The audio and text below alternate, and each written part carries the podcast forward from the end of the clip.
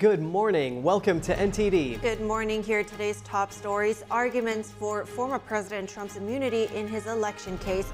Can the court even decide this before a verdict? What was the hypothetical involving assassination? A legal analyst unpacks this. Florida Governor Ron DeSantis seeking to convince Iowans that Trump's not guaranteed to win despite leading in polls. What's unfolding in Iowa as the nation's first caucuses are now five days away spending bill negotiations getting testy as multiple lawmakers plan a shutdown the border or shut down the government press conference today. Snowstorms and tornadoes tearing through wide parts of the U.S. Central and eastern states are bracing for more harsh weather. A major attack on international shipping lanes in the South Red Sea by the Iran backed Houthi group. Find out how the U.S. Navy responded. Meta announces that it's expanding its youth safety efforts on social media. NTD business host Don Ma has the story. The CES Tech Show is back in Las Vegas this week. This year's show is dominated by AI driven products ranging from cooking grills to bird feeders. See some of the new gadgets.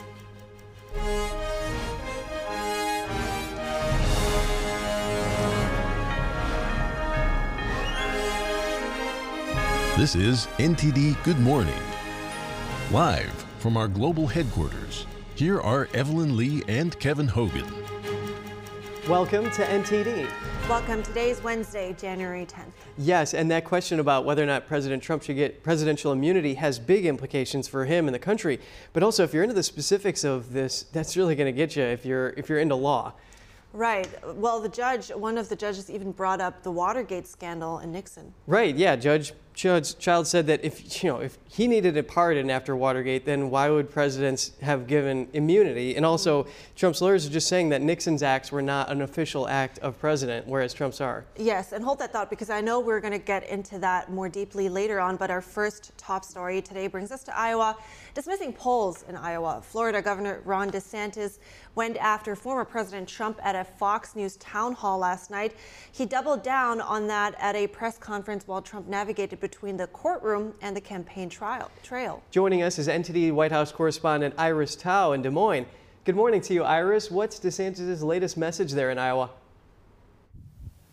Good morning to you as well. While former President Trump is still dominating in the polls here in Iowa, Florida Governor Ron DeSantis on Tuesday tried to dismiss the polls by calling on Iowan voters to end the quote self fulfilling prophecy of Trump winning in 2024. There's a lot of people that want to vote, you know, for Republicans, um, but I think that there's a lot that that, that, that are not going to do the Trump stuff. That's just the reality, and like you know, we can sit there and and try to deny it, but that's been true in all these elections going forward. So the question. Is, DeSantis also claimed that the media has been going relatively easy on Trump. One of DeSantis' surrogates here in Iowa, Congressman Chip Roy, told us about his reasoning. Watch when you got Fox saying, "Sure, we're going to give you your own one-hour show," uh, you know, a town hall at nine o'clock, why not force him to show up for a debate? Will they ask him some really tough questions?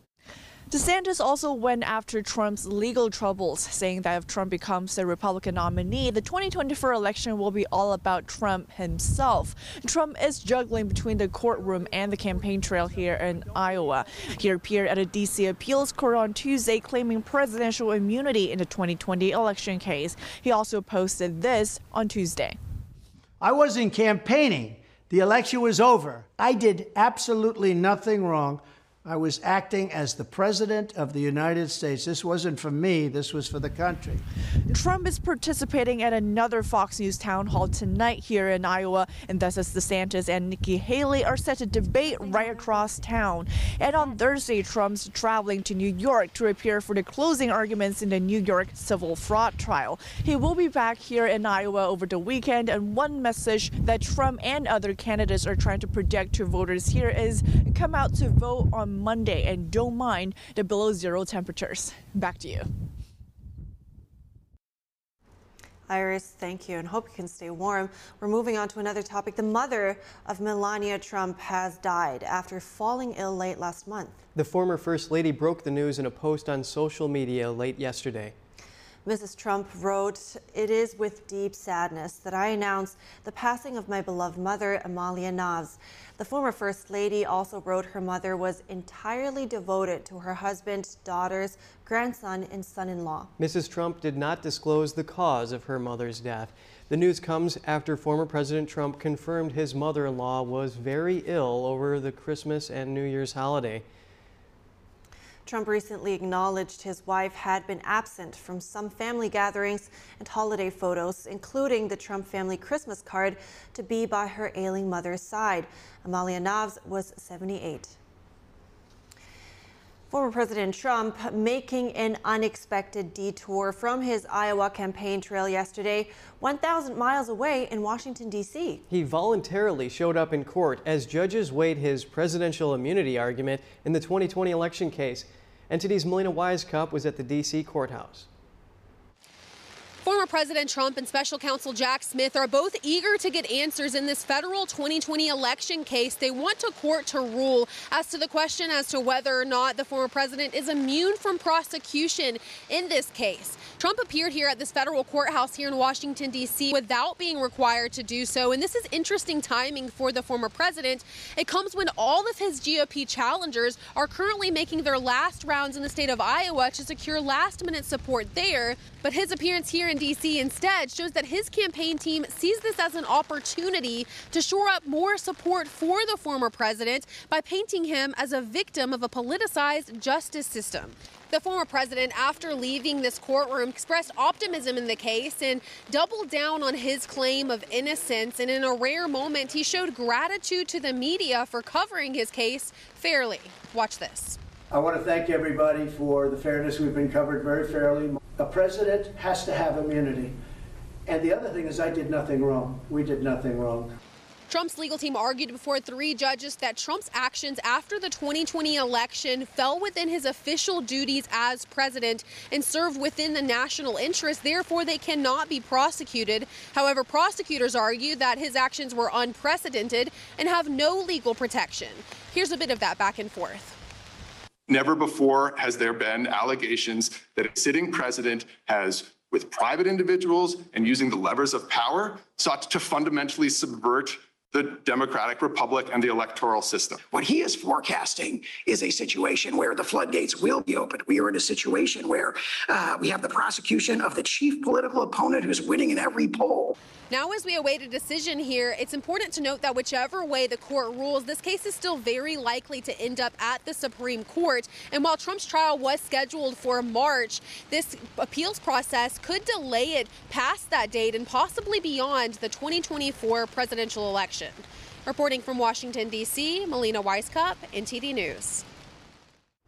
And to learn more about the arguments aimed at securing presidential immunity in Trump's election case, we're joined by Paul Kamenar, the lead counsel at the National Legal and Policy Center. Good morning, Paul. Thanks for coming on. Yeah, good morning. Thank you for having me. First, can this immunity question even be decided before there's a verdict?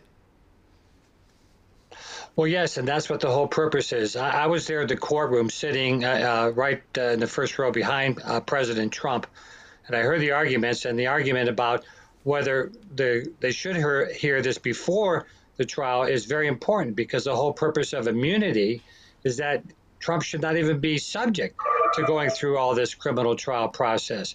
So this is something that must be decided before the trial. And that's why it's very important for the court to rule at least one way or the other so we can so Trump can appeal it uh, to the higher court. Yeah, it's very interesting because AP reports that a watchdog says that there is Supreme Court precedent that shows that it, they can't decide it now, whereas Trump's attorney is saying that there is precedent to decide this. So a lot of mix up there. One judge on Trump's team was asked if a president would be granted immunity if they somehow orchestrated some assassination plot against their rival. And then they replied that the president can only be prosecuted if they've already been impeached. Smith's team asked at that point, what kind of world are we living in? So does this argument hold up? Yeah, that, that was uh, a question that did raise some problems in terms of the arguments by Trump's attorney. I think what uh, they were trying to get at is, and they gave examples, if if uh, uh, Obama had uh, ordered, uh, and he did order drone strikes that killed U.S. citizens, could Obama be prosecuted in that case? And I think the underlying issue that should be uh, considered here is whether or not President Trump was carrying out presidential duties or within the outer limit or outer perimeter, as the case law says, of his duties. And so I, I think the uh, example that they gave was problematic because they were trying to tie in the impeachment clause issue.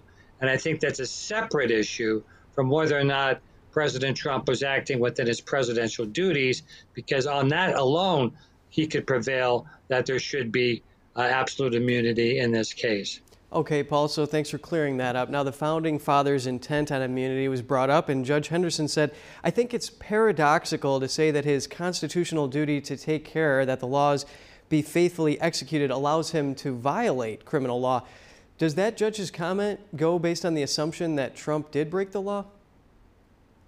Yeah, it, it does uh, because uh, the co- court was looking solely at the face of the indictment, and they argued that that's all they're supposed to look at. Well, the face of the indictment alleges all these presidential actions that he did as president, contacting the Justice Department, contacting members of Congress.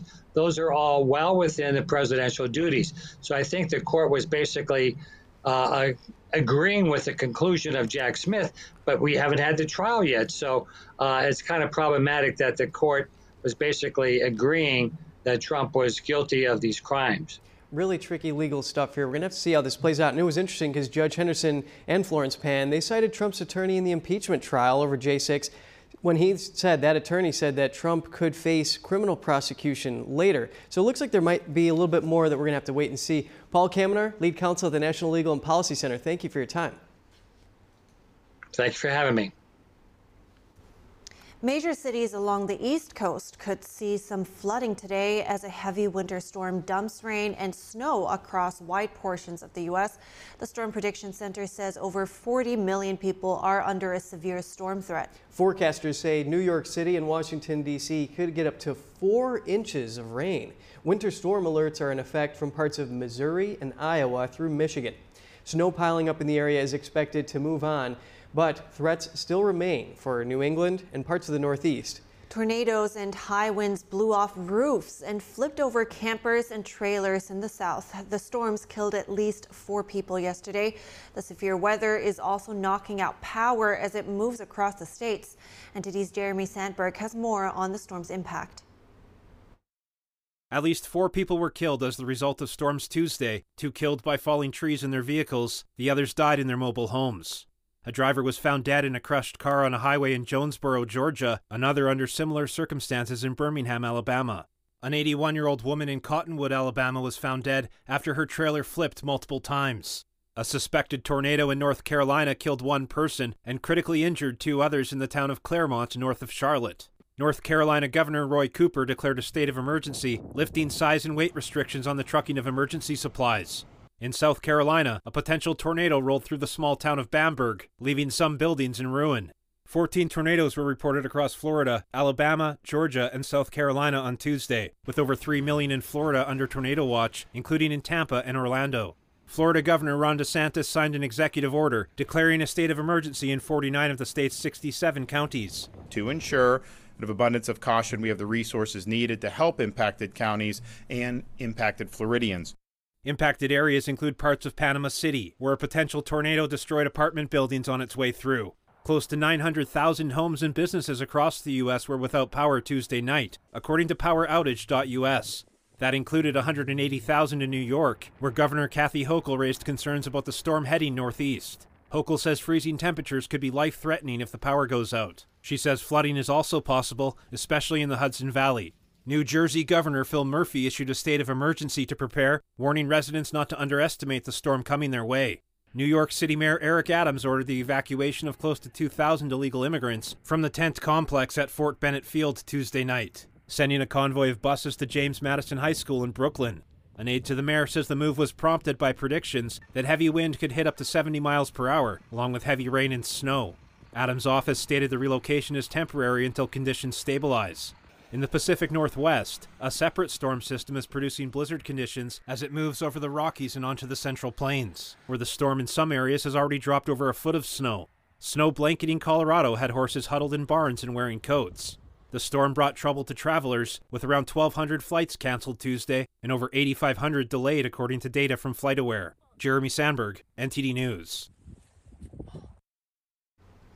Boeing CEO has admitted the company made a mistake regarding last week's terrifying incident on an Alaska Airlines flight. A Boeing Max 9 had to make an emergency landing when parts of its flu- when part of its fuselage blew, leaving a gaping hole in the side of the plane. That was in a company staff meeting yesterday. The admission reportedly refers to the production of the 737 MAX 9. An anonymous source at the company told CNN that Boeing believes it made an error during manufacturing, citing a supply chain problem. A video of the meeting was provided to CNN. The head of Boeing told staff that the company will approach the mistake with, quote, 100% transparency every step of the way. It's not clear from the video if any specific error was presented during the meeting. No one was killed or seriously injured in the mid flight incident, part of which was caught on video clips by passengers. And coming up, top Senate Republicans signal a short term continuing resolution is needed as spending bill talks continue. And today is the first hearing on the impeachment proceedings of DHS Secretary Alejandro Mayorkas. What's at stake? And some New York officials are fired up after a Brooklyn school is used as a migrant shelter. Find out where classes for the displaced kids will be held after this break.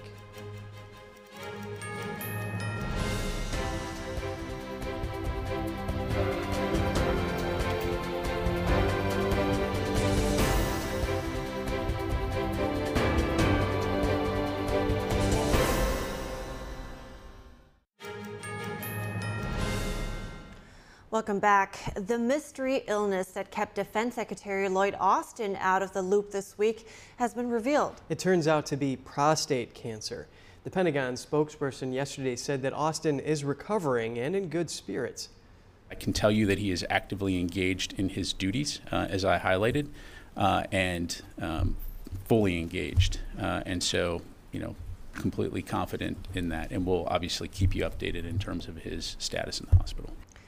According to Walter Reed, National Military Medical Center, the secretary's cancer was discovered in early December and he underwent surgery later that month. Then on New Year's Day, Austin was once again admitted due to an urinary tract infection, which was a complication of the surgery. The Pentagon did not inform the public about the diagnosis or President Biden and his cabinet members until Tuesday morning. The lack of transparency has fueled criticism among members of Congress, some of whom have called for Austin to step down. And now for the latest on spending bill negotiations. Senate Republicans said yesterday that a short term funding measure will be needed. This to avert a partial federal government shutdown that would begin on January 19th. NTD's Daniel Monahan has more on that and the role the border is playing in the talks.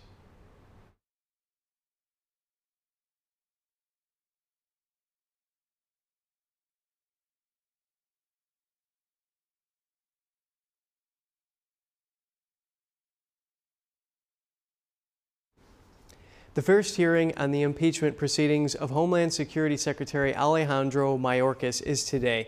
For some analysis, we're joined by Hugh Fike, the Director of Government Relations at the Conservative Partnership Institute. Thank you for coming on the show again, Hugh. Thanks for having me.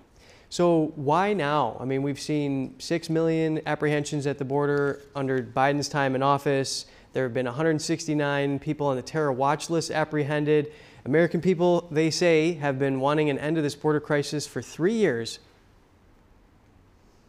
Yeah, right. So when uh, when President Biden came into office, he really only had to do nothing to have a secured border. What he was handed was um, very low migration rates, very low illegal entries, um, a stabilizing border, and uh, they completely threw it into chaos by not enforcing any of the laws, getting rid of uh, the safe third country, the uh, migra- migration protection protocols, getting rid of the things that went that worked. And so, yeah, I, many like myself have wanted this to end for the last three years, and so you know they've they've t- certainly taken their time. But over the last year, the House Homeland Security Committee has kind of thoroughly and thoughtfully gone through an investigation, trying to leave no stone unturned.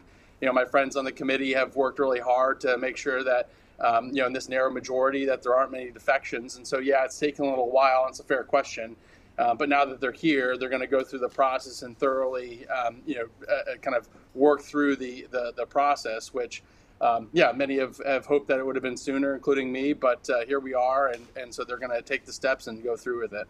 And House Republicans have accused DHS Secretary Mayorkas of dereliction of duty, and one of the big sticking points is disregarding detention and removal requirements for, you know, provisions in the U.S. law. So what risk does that pose to the American people if those aren't followed?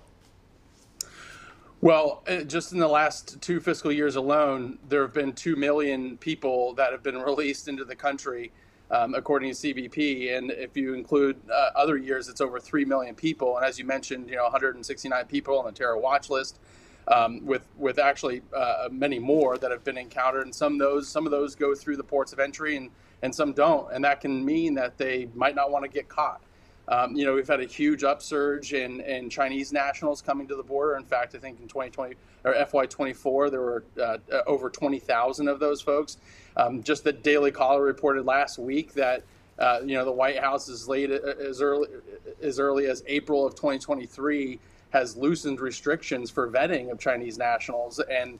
Um, you know, so you, you're you're seeing this like kind of decoupling of security from immigration, um, and it, it becomes a big problem. I mean, you know, they show up at the border with no, basically no documents. They show up, we put them on a plane with no documents, no identification, give them a phone, um, turn them loose into the country with no real um, need to show up. I mean, some people are giving notices to appear 10 years from now. I mean, life changes a lot in 10 years, including having kids and getting jobs and stuff like that.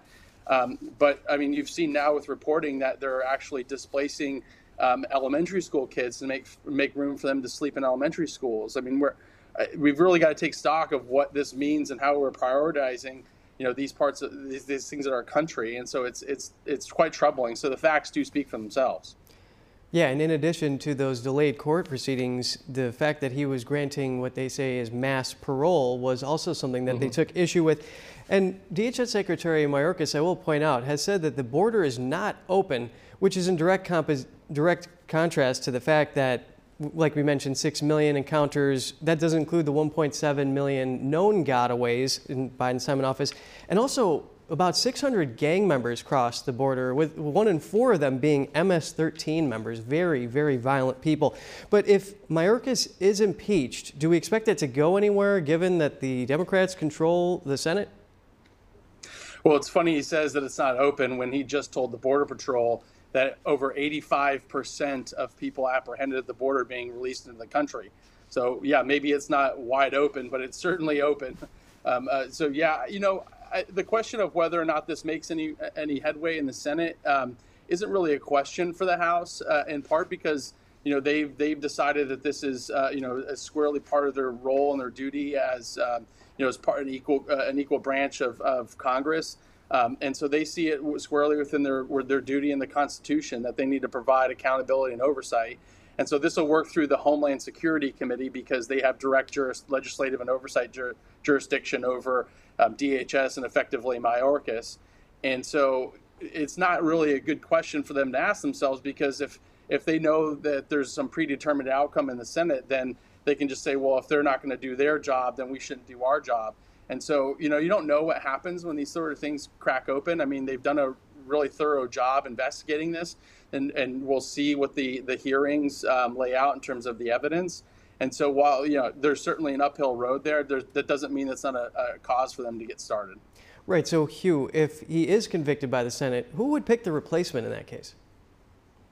Well, it would. Uh, so, say he is convicted, he would never actually be able to serve in office again. That's a kind of a, a underscored part of uh, impeachment. Um, but you know, because it's an election year, um, you know, the president would have to go through and, and he'd probably pick an immediate successor within the department. And then, um, you know, because it's an election year, you don't really know if he would nominate a successor, which would again have to go back through confirmation, two thirds, you know, confirmation in the Senate. So um, the president would ultimately be responsible for that. Um, but uh, you know, just given the time of uh, year it is, and and and you know the upcoming events, um, it, who knows what's end, end up going to happen with that. Right, and Hugh, is there any Democrat support in the House for these proceedings to impeach Mayorkas? Doesn't look like much right now, but there are, you know, with with a recent CBS poll of 70% of Americans saying that uh, the the president has really botched the handling of this uh, southern border. You, you know, you've got to assume there's some crossover in that poll. So you don't know again when this sort of thing o- opens up. I'm sure the you know the uh, Democrats on the uh, House Homeland Security Committee will be um, you know in full-throated defense, but there are some that aren't on the committee and in, in competitive districts. and this is a very important issue to many Yes. Americans. Thank you for weighing in on this. Hugh Fike, Director of Government Relations at the Conservative Partner Institute. Thank you. The illegal immigrant crisis heats up as a winter storm slams the East Coast. Students at James Madison High School in Brooklyn, New York will have to attend classes remotely today. The school's facilities will be used to shelter about 2,000 migrants being housed at a tent shelter at Brooklyn's Floyd Bennett Field.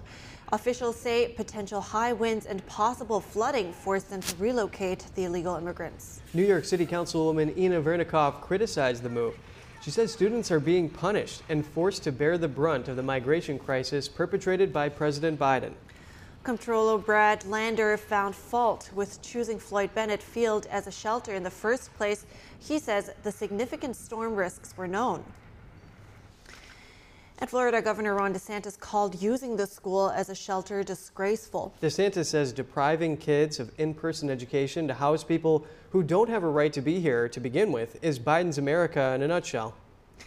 Coming up, tensions in the Red Sea as the Iran backed Houthi group launches a barrage of missiles and drones at international shipping lanes. And battles in the Gaza Strip getting more intense as Israel says it's now expanding operations in a certain city. This comes as Secretary of State Antony Blinken wraps up his diplomatic tour of the Middle East. Unrest in Poland after two former ministers are arrested inside the presidential palace.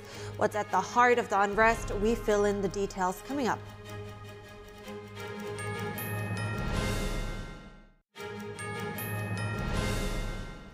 Good to have you back. The U.S. Navy shot down 21 Houthi missiles and drones launched from Yemen yesterday. It's one of the largest Houthi attacks to take place in the Red Sea in recent months. The military called it a complex attack carried out by the Iranian backed group. Central Command says the barrage included 18 one way attack drones, two anti ship cruise missiles, and one anti ship ballistic missile. The attack was launched towards international shipping lanes in the southern Red Sea where dozens of merchant vessels were traveling. There were no ships damaged in the attacks and no injuries were reported. Three destroyers took part in the shootdown of the barrage. The Israel Defense Forces are now expanding their operations in one particular city in the Gaza Strip, and the IDF says that while doing so, they've killed 40 terrorists in 24 hours. This comes as Secretary of State Antony Blinken wraps up his diplomatic tour in the Middle East. NTD's Jason Perry has the latest on the war, and a warning this report contains footage that some viewers may find disturbing. On Tuesday, Israel Defense Forces released frontline footage of these troops trying to track down terrorists in this building. One of the soldiers comes out of a room, then a terrorist starts shooting at him through the wall. They exchange fire with the terrorist and take cover. Then the terrorist starts throwing grenades at them. The IDF later located two deceased terrorists at the bottom of the stairwell. On Tuesday, the IDF said they're now expanding their operations in Khan Yunis, and over the last 24 hours, they've killed 40 terrorists. Meanwhile, on the same day, Hamas released its own video, secretly watching these apparent Israeli soldiers patrolling the area until they stop near this truck. A terrorist then fires an explosive at him, but apparently he missed, as you can see the smoke several meters away from where they were standing. And the Israeli soldiers can be seen running away from the area at the top of the screen as shots were fired at them. Hamas and other terrorist groups in the Gaza Strip still hold approximately 100 hostages. And it appears that some of their family members are losing patience as they blocked humanitarian aid from getting into the Gaza Strip. My son was kidnapped 95 days ago. He is uh, sick He has a colitis disease and his uh, stress situation is getting severe. We are going to stop the trucks because it's supposed to be humanitarian for humanitarian. It can't be only one side. They get all the help, all the humanitarian. I, I, I'm uh, okay with that. Okay, they need to get food. Okay, but my father-in-law need also get medicines, get food, and we don't know anything about them. Meanwhile, Secretary of State Antony Blinken has been touring the Middle East during the last few days in an effort to prevent the war from expanding. On Tuesday, he said this in Tel Aviv. On this trip, I came to Israel after meeting with the leaders of Turkey, uh, Greece, Jordan, Qatar, the United Arab Emirates, Saudi Arabia. All of those leaders share our concern about the spread of the conflict. All of them are committed to using their influence, using the ties that they have to prevent it from escalating, to deter new fronts from opening. Blinken's concerns about the war expanding comes as Israel Defense Forces conducted another airstrike in Lebanon and has now killed two commanders in the Hezbollah terrorist group in two days. Blinken added that the U.S. remains intensely focused on bringing all of the hostages home. Jason Perry, NTD News. Secretary of State Antony Blinken says Israel must allow Palestinians back to their homes in Gaza as soon as conditions allow and must not be displaced. The comments from the top diplomat came after a day of talks with top Israeli officials in Tel Aviv. Blinken reaffirmed U.S. support for Israel and, quote, ensuring that October 7th can never happen again. He's also calling on Israel to do more to minimize civilian casualties. And he discusses efforts to release hostages still being held by Hamas. Blinken says Israel has agreed to a plan to allow UN assessment mission to northern Gaza when the war shifts to a new phase. He said that will determine what needs to be done to allow those displaced to return safely to their homes. Blinken met with Palestinian Authority President Mahmoud Abbas in the West Bank today. That was to discuss Gaza's future and the Palestinian Authority's possible role after the war.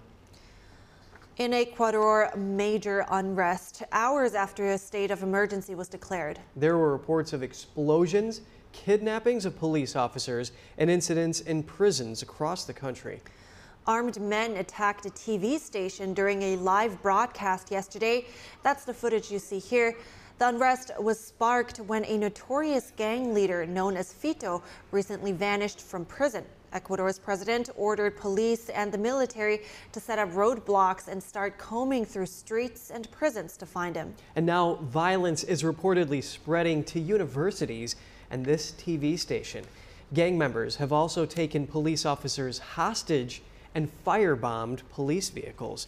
Until recently, Ecuador saw less violence than neighboring South American countries, but now it's become a key point for drug trafficking to Europe and the U.S.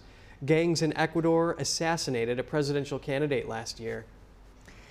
The 13 men who burst into the Ecuadorian public TV channel during a live broadcast were arrested by police.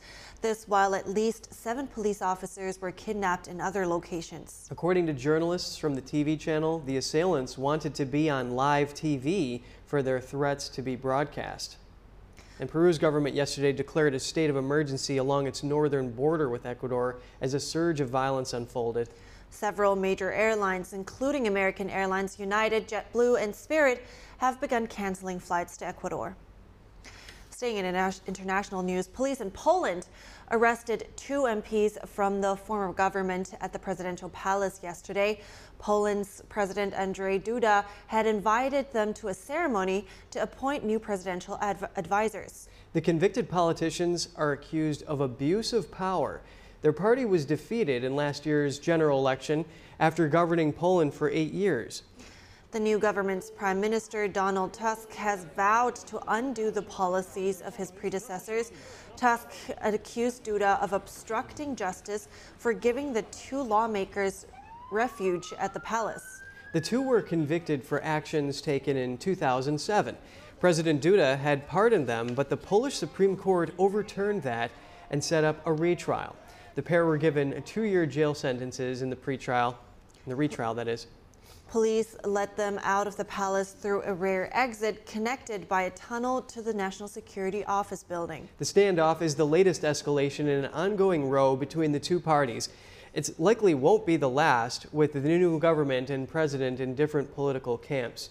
Hundreds of protesters gathered in front of the palace and in front of the police station where the politicians are being held. China and the U.S. are resuming military talks. The discussions were put on hold after former House Speaker Nancy Pelosi visited Taiwan in the summer of 2022. Officials say the talks are crucial in preventing an escalation of competition between the two nations into direct conflict. The talks were held at the Pentagon yesterday. Representatives from both sides talked about arranging future meetings between their military officers.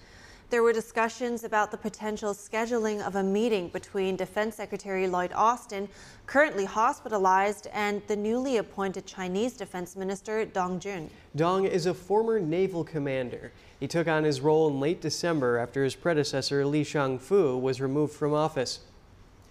And stay with us, Meta is looking to roll out new safety features for its teen users on Facebook and Instagram.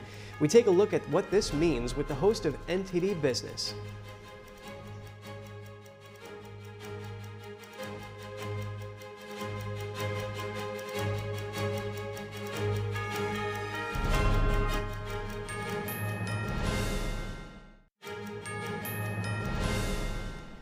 Welcome back. We have NTD Business host Don Ma here with us to discuss Meta's new safety features. Meta announced Tuesday that it is expanding its youth safety efforts by releasing new settings for teen users on Facebook and Instagram.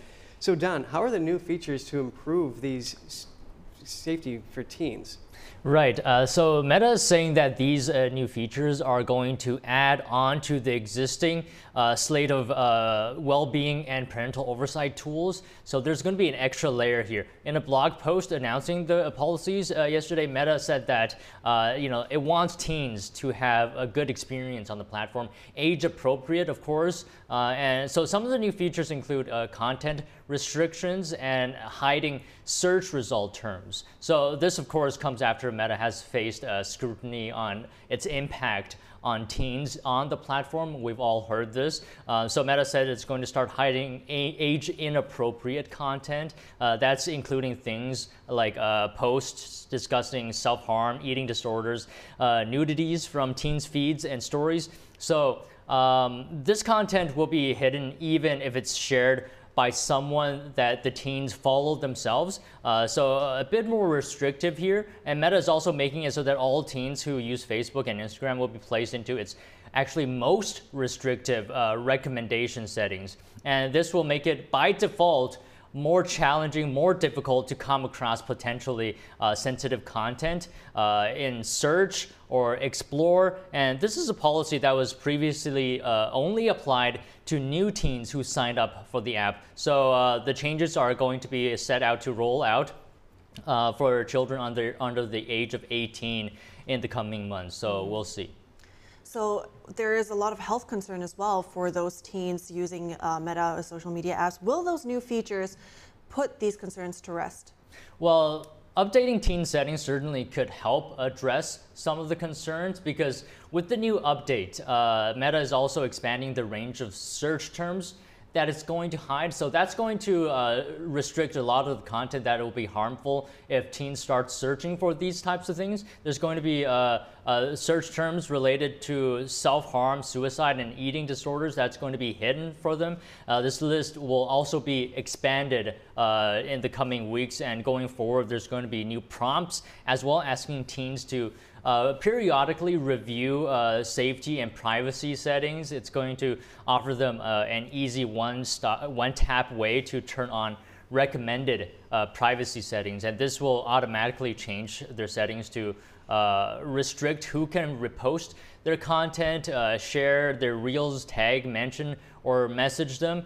so a bit, bit more of default uh, safety uh, restrictions here. And another important change being added to Meta's existing teen safety and parental control tools is the ability for parents uh, to see how much time their kids are actually spending uh, on their platform, and it's going to set up reminders for them to uh, potentially take a break if the scrolling session is a bit too long. And as well, there's going to be notifications to parents if the teens are reporting some of the posts or users. Well, it's good that something's getting done here because this issue has been brought up in the past. When we look back to 2021, when that whistleblower before Congress, when it was still called Facebook, said that Facebook was putting its own profits over the health and safety of its users, and then all that uproar caused Facebook to stop their Instagram account for children 10 to 12 years old that they were working on. So they put the kibosh on that. But what about BlackRock? What's the development there?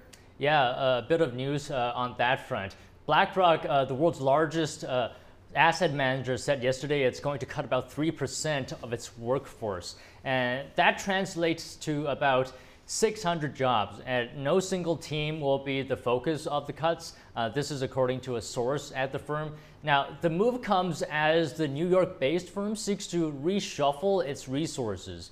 And it, this is in response to technological challenges in the financial industry. Now, while BlackRock shares are up about 5% over the past months. That's still well behind though the roughly 22% gain in the benchmark S&P 500 index. And BlackRock ended the third quarter of 2023 with $9.1 trillion in assets under management. And this is down from the second quarter total of $9.4 trillion. BlackRock is expected to announce its fourth quarter results on Friday. And the company says even with the job cuts, it expects to end the year with more employees. Well, that's interesting. Well, thank you so much for keeping us up to date on this, Don Ma, host of NTD Business. Yeah, my pleasure. Heading to break, the annual CES Tech Show in Las Vegas is now underway. See some of the AI driven gadgets being offered at the show this week.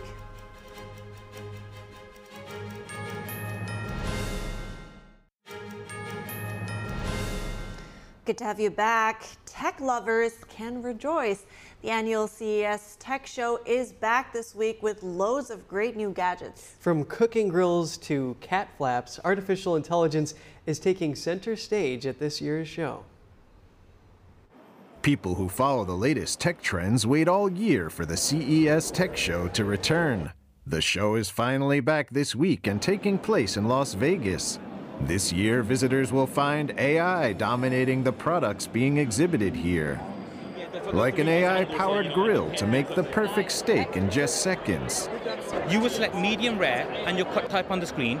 You can also input your sear level and then when you click start cooking, the sensors in the device will calculate loads of parameters. It will take your parameters that you've just inputted and then the AI will control the unique dual vertical cooking system, which burns at 1650 degrees, uh, Fahrenheit, to then cook your food. And it will move in and out, turn on and off, and in about 90 seconds, you'll get the best, most juiciest food you've ever tried tasted. Bird lovers can get an AI powered feeder, identifying the species of each winged visitor. It recognizes and also it tells you what species it's visiting. Like cardinal is here and long-tailed tit just like here. And also we have oriole like here. So it tells you what species visiting and also it collects uh, the birds on your phone. So you get to know how many birds are visiting and also you, you got to see by different uh, category. Yes. AI reads your cat's face and lets it in and out of your door, as long as it isn't trying to bring a mouse in the house. We use AI with our data that we've collected over the years. So what we do is we have an infrared camera, night vision camera on the outside, and every time that your cat wants to enter the door, it scans its face. And so as soon as it detects prey, it immediately locks the door, and the cat has to wait outside until it then tries again without any prey. The use of artificial intelligence is still in its infancy, and developers are still finding ways to implement AI into their products. Some will be hits, other ideas may not work well and quickly fail. So I think CES 2024 will definitely go down in the books as a confused mishmash of a year because we're going to be seeing AI in a lot of places it shouldn't be, and we're going to be seeing companies tackle the problems of how they should be integrating AI. And so this is an exciting year, but I don't think that a lot of the startups we're seeing this year will make it. Win or lose, the annual CES show is fun and interesting.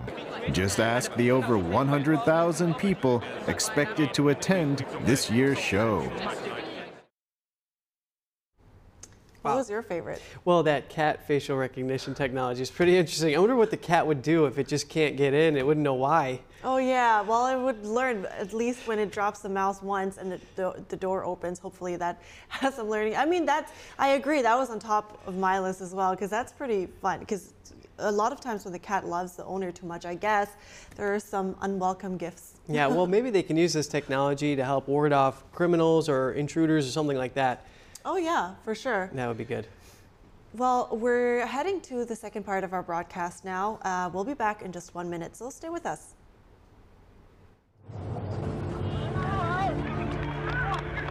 There are real consequences to controlled media.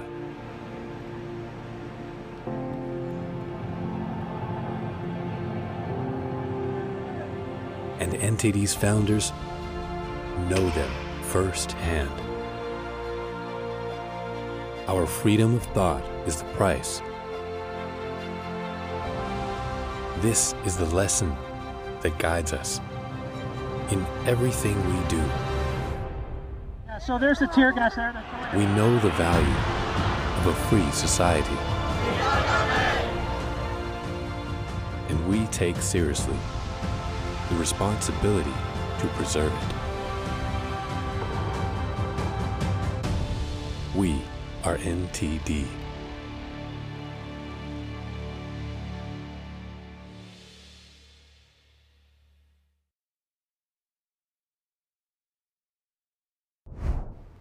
Good morning. Welcome to NTD. Good morning. Here are today's top stories. Florida Governor Ron DeSantis seeking to convince Iowans that Trump's not guaranteed to win despite leading in polls. What's unfolding in Iowa as the nation's first caucuses are now five days away. Arguments for former President Trump's immunity in his election case. Can the court even decide this before a verdict? And what was the hypothetical involving assassination? A legal analyst unpacks this spending bill negotiations are getting testy. Multiple lawmakers plan a shut down the border or shut down the government press conference today. Israel is set to appear before the International Court of Justice this week. It's a case brought up by the South African government that could determine the course of the war in Gaza.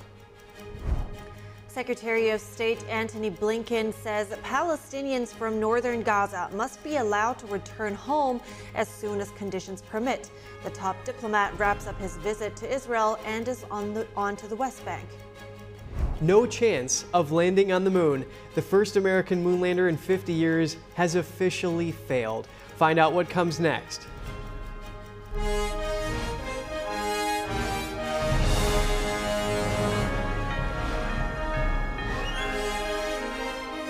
This is NTD Good Morning. Live from our global headquarters, here are Evelyn Lee and Kevin Hogan. Welcome to NTD. Welcome, everyone. We've made it halfway through the week. It's Wednesday, January 10th. And today's top news dismissing polls in Iowa, Florida Governor Ron DeSantis went after former President Trump at a Fox News town hall last night. He doubled down on that at a press conference while Trump navigated between the courtroom and the campaign trail. NTD's White House correspondent Iris Tao is in Des Moines to give us an update on DeSantis' latest message in Iowa. Good morning to you, Iris. Good morning to you as well. While former President Trump is still dominating in the polls here in Iowa, Florida Governor Ron DeSantis on Tuesday tried to dismiss the polls by calling on Iowan voters to end the quote self fulfilling prophecy of Trump winning in 2024. There's a lot of people that want to vote, you know, for Republicans, um, but I think that there's a lot that that, that, that are not going to do the Trump stuff. That's just the reality. And like, you know, we can sit there and, and try to deny it, but that's been true in all these elections going forward. So the question is, DeSantis also claimed that the media has been going relatively easy on Trump. One of DeSantis' surrogates here in Iowa, Congressman Chip Roy, told us about his reasoning. Watch when you got Fox saying, "Sure, we're going to give you your own one-hour show," uh, you know, a town hall at nine o'clock, why not force him to show up for a debate? Will they ask him some really tough questions? DeSantis also went after Trump's legal troubles, saying that if Trump becomes the Republican nominee, the 2024 election will be all about Trump himself. Trump is juggling between the courtroom and the campaign trail here in Iowa. He appeared at a D.C. appeals court on Tuesday claiming presidential immunity in the 2020 election case. He also posted this on Tuesday. I wasn't campaigning. The election was over. I did absolutely nothing wrong. I was acting as the President of the United States. This wasn't for me, this was for the country. Trump is participating at another Fox News town hall tonight here in Iowa, and thus as DeSantis and Nikki Haley are set to debate right across town. And on Thursday, Trump's traveling to New York to appear for the closing arguments in the New York civil fraud trial. He will be back here in Iowa over the weekend, and one message that Trump and other candidates are trying to project to voters here is come out to vote on Monday and don't mind the below zero temperatures. Back to you. Former President Trump was in court to decide presidential immunity in his election case. Earlier, I spoke to Paul Kamenar, the lead counsel at the National Legal and Policy Center, to hear more about the arguments from both sides.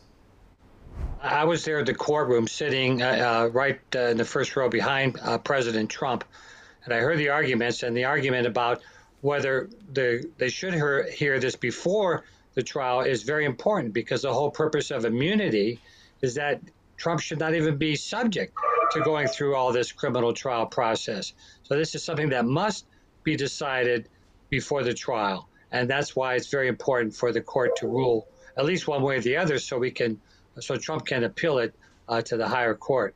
Yeah, it's very interesting because AP reports that a watchdog says that there is Supreme Court precedent that shows that it, they can't decide it now, whereas Trump's attorney is saying that there is precedent to decide this. So a lot of mix up there. One judge on Trump's team was asked if a president would be granted immunity if they somehow orchestrated some assassination plot against their rival. And then they replied that the president can only be prosecuted if they've already been impeached. Smith's team asked at that point, what kind of world are we living in? So does this argument hold up? Yeah, that, that was a question that did raise some problems in terms of the arguments by Trump's attorney. I think what uh, they were trying to get at is, and they gave examples, if, if uh, uh, Obama had uh, ordered, uh, and he did order, drone strikes that killed U.S. citizens, could Obama be prosecuted in that case?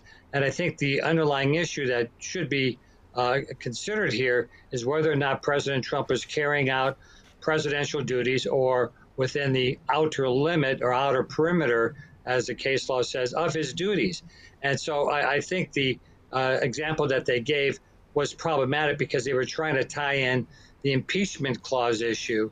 And I think that's a separate issue from whether or not President Trump was acting within his presidential duties, because on that alone, he could prevail that there should be uh, absolute immunity in this case. Paul Kamenar, lead counsel at the National Legal and Policy Center, thank you for your time. Thank you for having me. And now for the latest on spending bill negotiations, Senate Republicans said yesterday that a short term funding measure will be needed. This to avert a partial federal government shutdown that would begin on January 19th. And today's Daniel Monahan has more on that and the role the border is playing in the talks.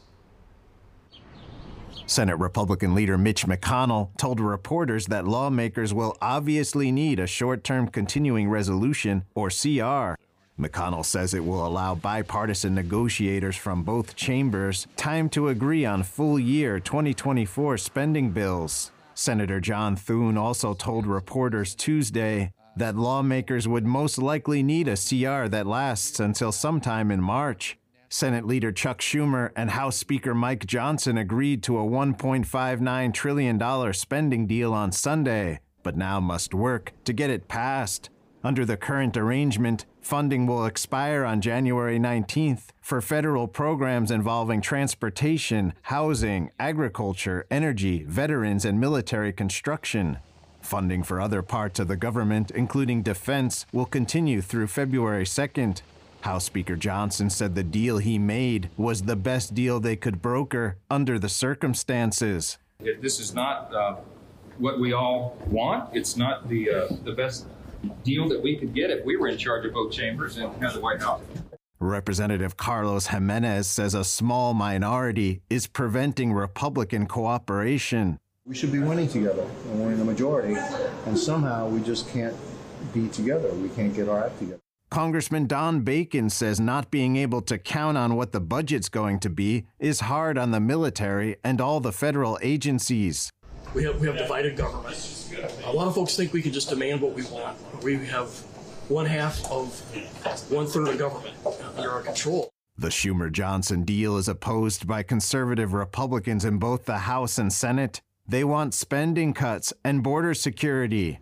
Congressman Matt Rosendale is holding a shut down the border or shut down the government press conference on Wednesday. He will be joined by Senators Rick Scott, Mike Lee, and Ron Johnson, and by Congressmen Matt Gaetz and Bob Good. Representative Jody Arrington says nobody wants a shutdown. Don't shut the government down if you can help it.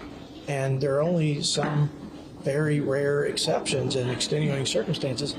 The border is one of those. Senator Roger Marshall says 10 million people have crossed the border illegally since Secretary Alejandro Mayorkas and President Joe Biden took office, and that 300,000 Americans have died from fentanyl poisoning or opioid poisoning. Our FBI director says all the warning lights are now blinking. This is why we should fire Secretary Mayorkas today and give Joe Biden the message that he's next.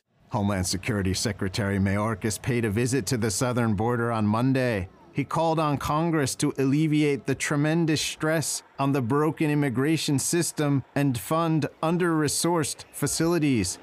Daniel Monahan, NTD News. And when we come back after the break, a high stakes case in international court accusing Israel of genocide. We get insights into what's at stake and the potential impacts on the war against Hamas. Secretary of State Antony Blinken reveals steps with Israel toward allowing displaced civilians to go home. More on the top diplomat's trip to the Middle East and efforts to ease tensions no chance of landing on the moon. The first American moon lander in 50 years has officially failed. What comes next? Stay tuned for more after the break here in NTD News.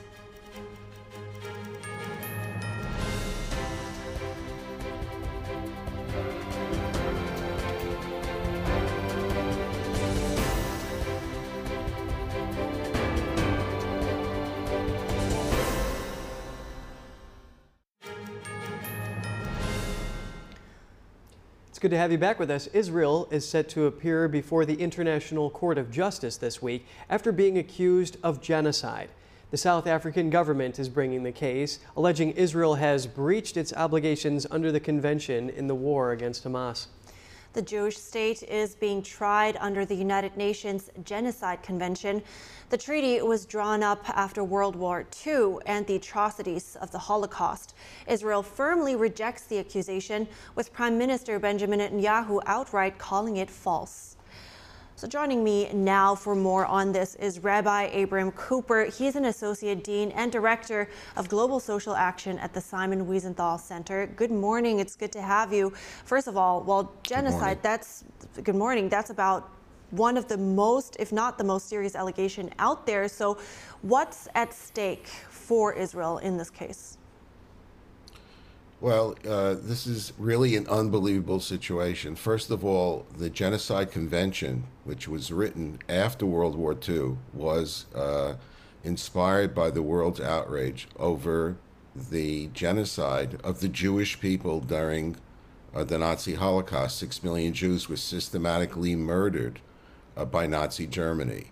Uh, so uh, the accusation under this rule that the Jewish state is undertaking a similar program against any other people uh, is uh, is uh, outrageous. It um, uh, endangers really the legitimacy of the Jewish state, and that would explain in part why enemies of Israel uh, are so happy to see this uh, new front opened in the Inter- International Court of Justice.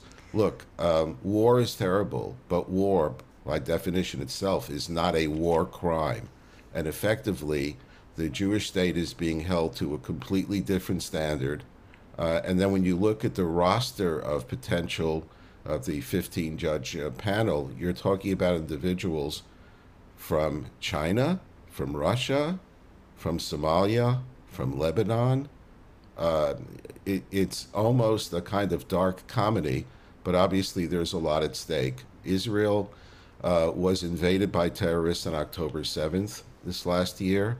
Uh, 1,200 of its citizens were murdered in the single largest um, killing of Jews since right. the Nazi Holocaust. And excuse Mass me, rape sorry, of since women, we're, since we're a little short on time here, let me just bring bring it back to something you said before because I really want to touch on that. You said it threatens um, the legitimacy legitimacy of the Jewish state. So tell me more about what the diplomatic and political consequences are here for Israel during this war. Well, the stakes are quite high in terms of uh, actually coming before what effectively has been in the past a kangaroo court.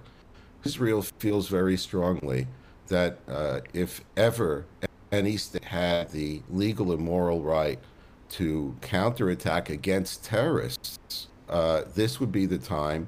Uh, they believe they have the right legal arguments, the right moral arguments, and even, for example, South Africa that brought the complaint, uh, they were protecting war criminal that the rest of the world wanted, uh, former President uh, Bashir from uh, Sudan. So this is a straight political hit job, but Israel has decided it's this is an opportunity for it to make its case to the entire world And then to if- outline what in Israel is actually leaving terrorists who put who use own people and Jewish hostages as human shields. So would the court potentially also have the ability to order a stop to the war? Well, the court can say anything that it wants. Um, and as we know, in terms of uh, the actions of countries around the world, there can be uh, all sorts of states and threats and even sanctions. So no court uh, can actually stop a war. But in this case, uh, Israel is in a defensive mode. It has to make sure its civilians are never subject to that kind of uh, activity again. And no Israeli government can stand unless it's ready to defend its That's right. So there is this is a war, as you mentioned, and Israel is here to defend themselves. So, but South Africa, to be more specific, is alleging that Israel is killing Palestinians, causing mental and bodily harm, and creating conditions with the intent of physical destruction. So, do you think South Africa has a case here?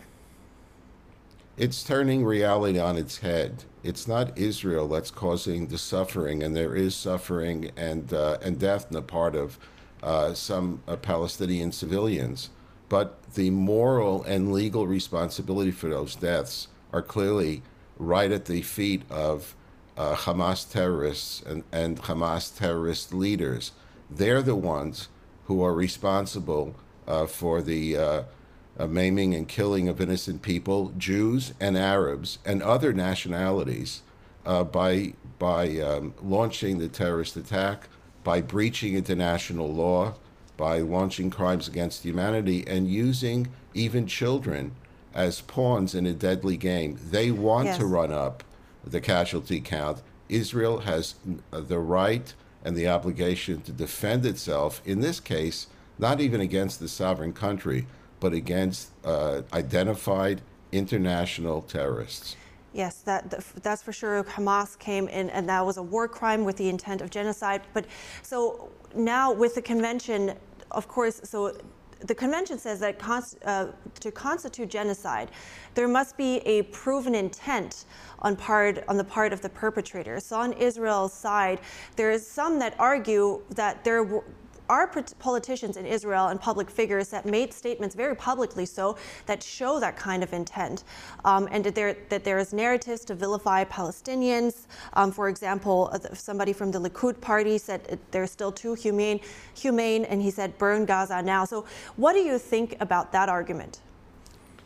Yeah, so I think the argument here is that, uh, again, on its face is false. Israel is a dynamic democracy. Israel has suffered horrifically from Hamas terrorism uh, for the last uh, decades. Uh, uh, babies, children, women, grandparents. Uh, this is targeted mass murder by an anti Semitic terrorist group that said openly wants to kill every single Jew. So Israel has the obligation to protect itself. And yes, some people who lost loved ones have said things uh, that uh, the government doesn't abide by. But from an emotional point of view, you can certainly understand it and not endorse it. That's not Israel's policy. It's a citizen army. People want to do the job and go home. And every time an Israeli soldier, mostly young, uh, is killed or injured, uh, is a, a, terrible blow uh, to the Jewish people. In effect, South Africa and uh, its backers have taken international law, have taken ethics and morality, and turned it on its head.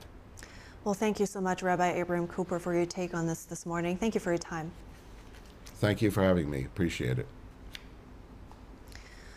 The U.S. Navy shot down 21 Houthi missiles and drones launched from Yemen yesterday. It's one of the largest Houthi attacks to take place in the Red Sea in recent months.